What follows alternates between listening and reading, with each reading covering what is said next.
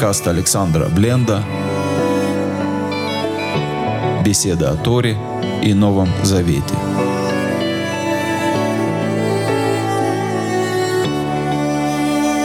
Недельная глава Балак 22.2, В центре главы два основных героя. Был царь Муава Балак и его пророк Билам. Балак, царь Муава, видит э, политические события, которые происходят вокруг него. И это его очень сильно пугает. Писание называет э, Балака просто Балак сын Ципора. Что здесь особенного? Обычно, когда появляется в Писании царь, его называют царем. Правильно было бы написать Балак царь Муава. Но в связи с тем, что Балак напуган, ошеломлен, он в таком состоянии, что он и не царь вовсе. И испуганный Балак обращается за помощью к пророку. Просит у Билама за деньги проклясть народ Израиля. Мы можем посмотреть пристально на этого человека, которого зовут Билам. Когда в 1967 году археологи проводили раскопки, то нашли несколько каменных табличек, несколько камней, прославляющих деяния Билама. Причем такие таблички находились и в Иудейской пустыне,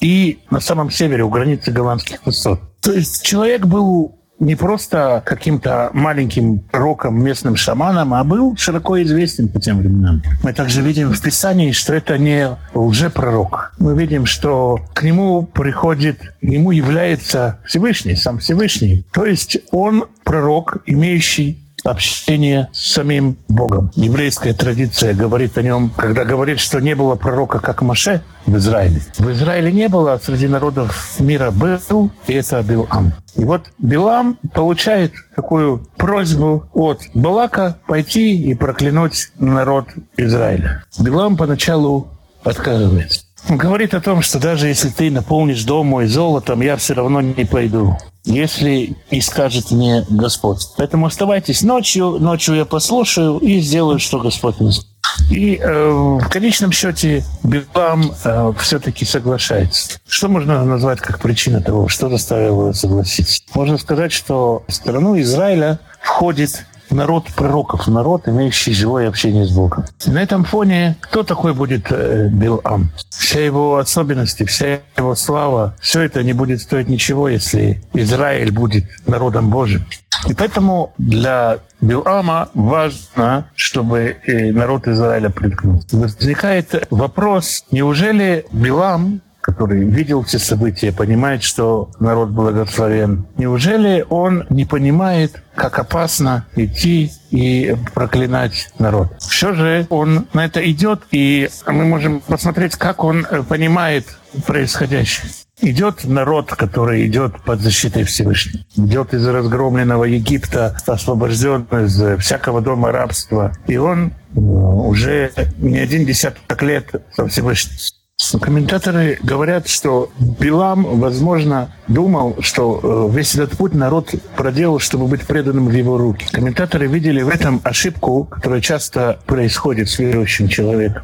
Когда человек получает какие-то откровения и начинает иметь общение со Всевышним, он может начать видеть собственную важность в глазах Всевышнего, что он важен для Всевышнего, а Всевышний как бы даже ему служит и делает, что говорит. И он начинает использовать эти откровения и для того, чтобы получать какую-то славу и почет, и для того, чтобы просто зарабатывать. И в этом плане откровение Всевышнего, которое он имеет, вводит его в заблуждение. Ему кажется, что если откровение есть, значит, у него мир и правильные отношения с Богом. Поэтому в нашем случае Петр в втором послании, 2 глава 15 стих, говорит, что Валам возлюбил мзду неправедную. Любит мзду неправильную, взяточников. 2, 2 Петра 2.15. То есть из общения Всевышнего стало для Валама для Билама стало средством заработка. Когда мы читаем историю про Билама, как вообще любую библейскую историю, мы можем увидеть, что для нас Билам это не просто какая-то историческая личность. Билам — это своего рода духовная болезнь. Когда человек, который имеет общение с Богом, ставит его себе на службу, а не себя на службу Богу. Вот зараженный этой болезнью Билам встает и идет в путь, едет проклинать э, Израиль. И Господь э, делает для него чудо. И не только для него, для жрецов медианских, которые его сопровождают. ослица начинает говорить. И комментаторы задаются вопросом, для чего здесь нужно было чудо, почему не какое-то прямое откровение или еще что И ответ, который они дают, он связан с пониманием традиций того времени. Очень часто среди правителей было распространено, что они разыгрывали подобные нападения и делали такие для себя вымышленные победы, чтобы улучшить свою репутацию. Поэтому уже тогда могло возникнуть такое мнение, это евреи специально подкупили Вилама, Лака, чтобы сделать себе хорошее реноме, хорошую репутацию. И для этого перед всеми жрецами Бильам, э, жрецами Мидии было сделано такое чудо. Но ну, был еще один аспект для Билама. Было показано, кто действительно дает речь. Речь, она пророческая речь, дается человеку от Всевышнего. И Всевышний может э, и ослицу сделать пророк. Это было предупреждением для Билама от превозношения. Он должен был понять, что нет никакой важности у него самого. Но он так ничего и не понял. Продолжил плыть и готов был произнести проклятие. Но Тора говорит, что Всевышний не услышал его проклятие. Это очень э, интересное место. Это пятая книга Моисеева, 23 глава, 5 стих. То есть там говорится, что Всевышний не захотел слушать проклятие Валама. А почему слушать, когда он мог его услышать? Здесь мы можем понять еще одну особенность, еще одну особенность пророка. Что такое пророк? Общение со Всевышним дается пророку для того, чтобы учить э, свой народ. И для у, у Билама это было точно так же. Изначально дар пророчества был связан с его должностью, как с должностью учителя. Он должен был учить народ. Как человек, который поставлен учителем, связывать и развязывать, он мог говорить обличение и даже объявлять наказание, если бы он стоял перед Богом. Но он возлюбил мзду. И поскольку он возлюбил мзду, Всевышний не захотел слушать его проклятие. И поэтому Билам не смог его сказать. Если бы Билам, как, как, как, как должно было а, работать пророчество, пророк объявил приговор, и Всевышний может э, сказать «Амен» на этот приговор.